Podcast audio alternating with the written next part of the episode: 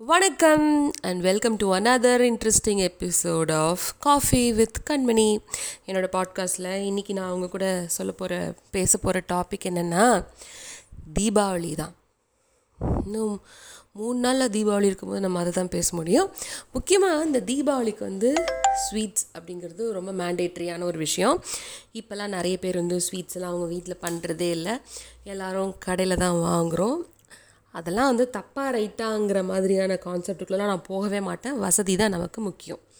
But நம்மளோட சின்ன வயசில் நம்ம வந்து இந்த முறைப்படி தீபாவளிகள் வந்து எல்லாரும் அவங்கவுங்க வாழ்க்கையில் வந்து செலிப்ரேட் பண்ணியிருப்பாங்க இல்லையா?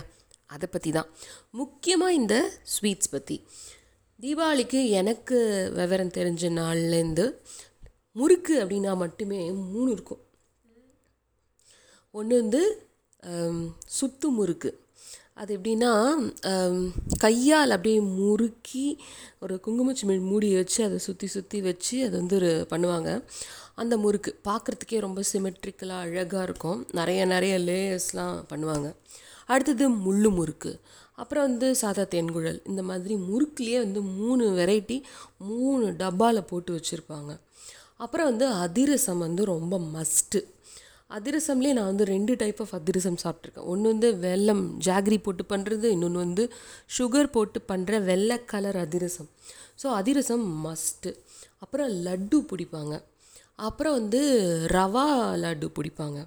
அது வந்து மாவாக இருக்கும். பாசிப்பயிறு லட்டுலாம் பிடிப்பாங்க. நான் என்ன பண்ணுவேன்? அதை அப்படியே வாயில் போட்டு ஃபுல் சிகரெட் மாதிரி ஊதி ஊதி விட்டுருவேன். எங்கள் பாட்டி எனக்கு வந்து முதுகில் டின்னு கட்டுவாங்க அதுக்காக. அப்புறம் வந்து ஸ்வீட் அப்படின்னு சொன்னால் முக்கியமான ஒரு ஸ்வீட் என்ன தெரியுமா? சோமாசம்னு ஒன்று இருக்குது ஆர் சோமாசி ஏதாவது சொல்லுவாங்க. அந்த மாதிரி ஒரு ஸ்வீட்லாம் இப்போல்லாம் யாரும் தீபாவளிக்கு பண்ணுறாங்களான்னே எனக்கு தெரியல. அது வந்து ஒரு ஃப்ரைடு கொழுக்கட்டை மாதிரின்னு வச்சுக்கோங்களேன். உள்ளார வந்து பூர்ணம்லாம் இருக்கும். You must mean knowing it அதெல்லாம் நம்ம வந்து ரொம்பவே மிஸ் பண்ணிகிட்ருக்கோம் அப்புறம் வந்து கண்டிப்பாக பண்ணுறதுனா இன்னொன்று ஒன்று இருக்குது இப்போ பொறி விலங்கா உருண்டைன்னு சொல்லுவாங்க. இப்போ பொருள் விலங்கா உருண்டையாம் அதில் என்னென்னமோ இன்க்ரீடியன்ஸ்லாம் போட்டிருப்பாங்க. அது ஒன்றுமே தெரியாது. அது அப்படியே சாப்பிட்டு முடிக்கிறதுக்கே ரொம்ப நேரம் ஆகும். ஆனால் அது வந்து அப்படியே சாப்பிட்டுட்டே இருக்கலாம். யூ வில் கெட் அப்படியே ஒரு மிக்சட் டேஸ்ட் வாயில் வந்துட்டுருக்கும் அது செம்மையாக இருக்கும். அது ரொம்ப நாள் இருக்கும். கெடவே வேற கிடாது.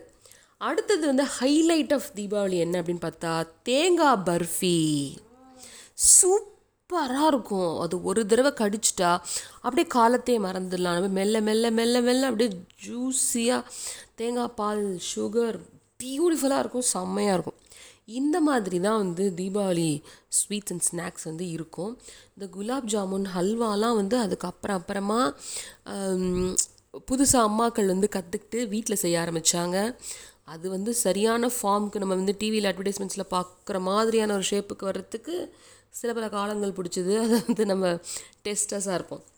இதெல்லாம் வந்து ஸ்வீட்ஸ் காரம் அப்படின்னு பார்த்தா தவிர்க்க முடியாதது வந்து மிக்சர் மிக்சர்லாம் பண்ணணுன்னா எதோ பண்ணுவாங்க. பதினஞ்சு இருபது ஐட்டத்தை பண்ணி கடைசியாக ஒன்றா கலந்து அது ரொம்ப நல்லாயிருக்கும் அப்புறம் வந்து ஒரே ஒரு கடலை மாவு வச்சு ஏகப்பட்ட ஐட்டம் போடுவாங்க.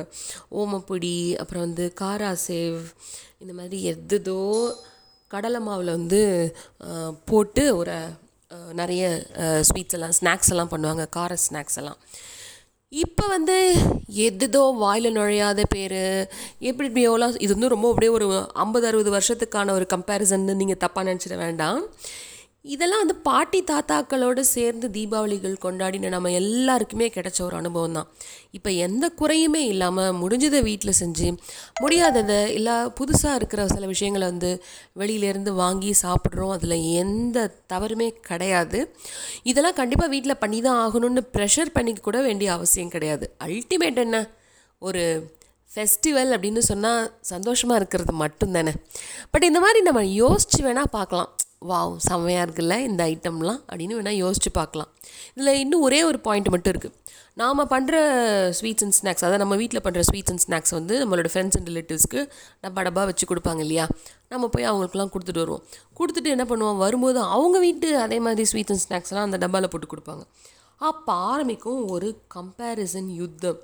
அங்கே நீங்கள் ஏதாவது வாயை விட்டு இந்த ஆண்டி செஞ்ச குலாப் ஜாமுனோ இந்த அந்த அங்கிள் செஞ்ச முறுக்கு அந்த அங்கிள் வீட்டு முறுக்கு நல்லா இருக்குன்னு சொன்னோம் கதை முடிஞ்சுது.